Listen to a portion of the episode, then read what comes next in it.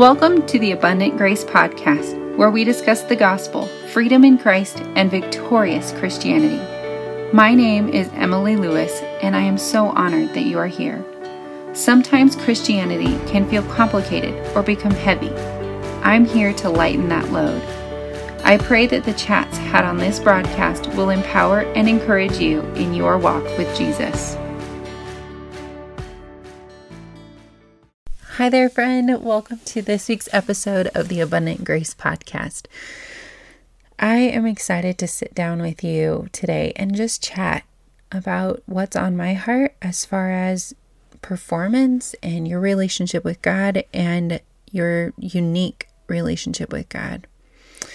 So, as we talk about like the fear of God and how it impacts our relationship with Him, and we start unpacking like why we do what we do. Like, do we do it um, to keep God happy? Do we do it because we're afraid that the hammer might fall? And a lot of times we do it out of fear of like not doing it the right way. Fear that our relationship with God, our faith walk, um, our devotional, whatever label you want to give it, um, we feel like it's supposed to look a specific way. And we then get afraid too, it can play into it, uh, what other people will think if we let a specific belief go, or if we stop reading our Bible every day, or if we, I don't know, stop attending church for a while, or whatever it looks like for you, whatever that thing is in your life that you're like, ooh, I don't know, I kind of feel a tug to let this go because it's, I'm just doing it to do it because I'm supposed to do it, or somebody once told me I'm supposed to do it. So maybe that recognition there is all you need. And you can go, oh, wait, I can just release this. But maybe there's something more there to that. So getting to the root of why you do that. I'd love to spend some time chatting and help you find the permission that you already have that maybe you just needed somebody to point out that you can quit that thing. If you do have that feeling of like, well, what, um, what if I change this belief? Like, what does that say about me? Or does this disqualify me? And am I, am I no longer a true believer? Or am I no longer a good Christian if I'm not believing this thing or doing this other thing? And first of all, I'd like to say no, you're not. That doesn't disqualify you in the slightest. God is not going to be displeased with you. God's not going to like you less. He's not going to be angry at you or disappointed. So I think that's an emotion that some of us have felt um, like maybe God's going to be disappointed in me. Like a parent who's like, oh, I still love you, but man, I really wish you hadn't done that. And maybe God feels that way when we when people really mess up or go away that we shouldn't. But I I don't think we can can carry around that worry about what God thinks and feels towards us cuz really you would be a not a good parent if we did that towards our kids. Like put the burden of our emotions on our kids. And I think God's far better than we are, right? So as we talk about performance, it's hard to let these things go because they are good things. I'm not saying they're bad things at all, but when we're doing them just for the sake of doing them, there's no fruit available. And usually you'll hear the advice that you should just do them and ask God to change your attitude. But when there's trauma involved, when there's performance based um, acceptance or religion involved, you might need to just take a break. And like I already listed some things, but I really mean that. I really mean just let healing happen. You don't have to force it to happen. Um, you can just be along for the ride and you don't have to feel like, well, when will I get back to that? You don't have to have an end date. Like, I'm going to not read my Bible for a month or I'm not going to go to church for two months while I'm figuring this out. You can just leave it open ended and know that what you're doing is what is best. And I don't mean this in a selfish way. It's not like you're just sitting around going, hmm, what's the easiest for me? What's best for me? But really, what is good for you right now? Because your relationship with God does not need to look like somebody else's. It doesn't. And God will meet you right where you are at. Your relationship with God should be as unique as you are. You don't have to try to um, look at other people's and go, well, maybe it should look like this, and maybe it should look like more church attendance, or maybe it should look like um, really enjoying in depth Bible study right now, or maybe it should look like uh, XYZ. I'm just using the Bible study as an example. Apply it to whatever spiritual practice is applicable to your life and your season and what you're walking through right now. The hardest part is taking a step back, and because sometimes we need that full break from a different various um, practices or activities. And then we can see what is good and right for our life and our relationship with God that is unique and beautiful and abundant and pure, not put into a box. And after we've given it time and a break and space, and we've found healing as we gently press into the healing. So we're not running away from the hard, we're processing things as they come. But you don't have to I've I've felt this where I feel like I have to rush out and address different beliefs or unpack different things and figure out which is the right way. And you can completely release that. And instead, go for what is right for you, what works for your personality, what works with your specific um, traumas or your story after you've taken some time off and had some healing. And you're not going to need a break from the same thing somebody else is going to need a break from. Um, so you don't have to, again, drop the comparison of what it should look like, even in your healing. Because maybe you're not at all triggered by reading the Bible. Maybe it's super easy for you to open it up and you're just like, God, show me again anew, like what this actually means. And you're you're really deep into that. Great. That's awesome. Don't stop because somebody suggested maybe it wasn't working for you. Because if it's working for you, keep doing it. But if you need a break from a certain area, take it.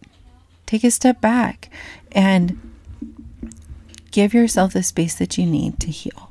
I think this is really the really hard part about healing from performance based stuff. I heard Allie Casazza say it once about eating disorder. You can't just stop eating completely. Like if you're dealing with alcohol addiction, you just don't drink alcohol. Like you cut that out of your life. Done.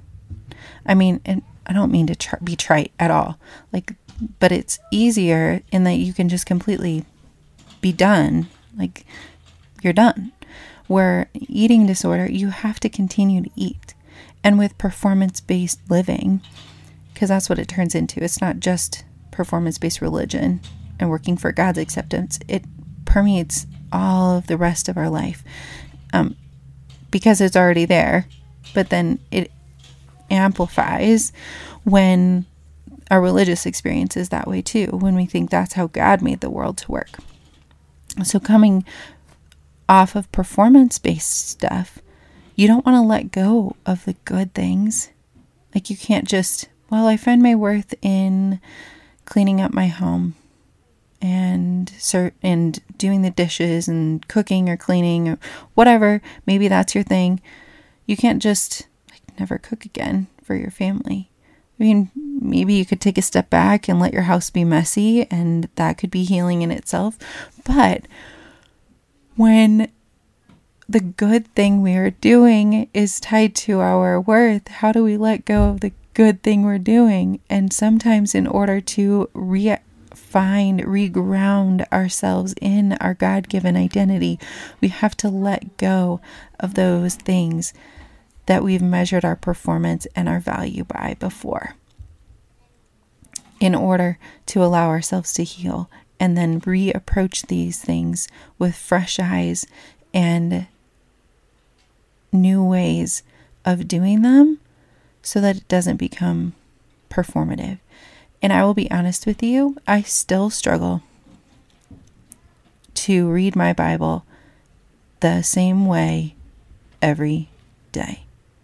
Like it is hard for me. I can sit down with my journal and talk to God and pray things out, gratitude list, whatever. I can change that up, and that's really healthy. But Bible reading, like through the Bible, I would love to read my Bible. I got a new version. I would love to read chronologically through all in a year this year. And I don't think it's going to happen. And still divorcing like what is a self-discipline thing from a performance thing oh i can still have self-discipline to do this on the days that i don't want to but also maybe on the days that i'm not really feeling like diving into that because i need some more space to talk to god then maybe i journal things out and he brings a verse that i've memorized to mind or i just look at the bible app verse of the day and meditate on that so noticing that there's still performance like mixed in with Bible reading and it can get dry really fast because if I'm doing it just for the sake of doing it, um, it the fruit disappears. The heart change goes out the window.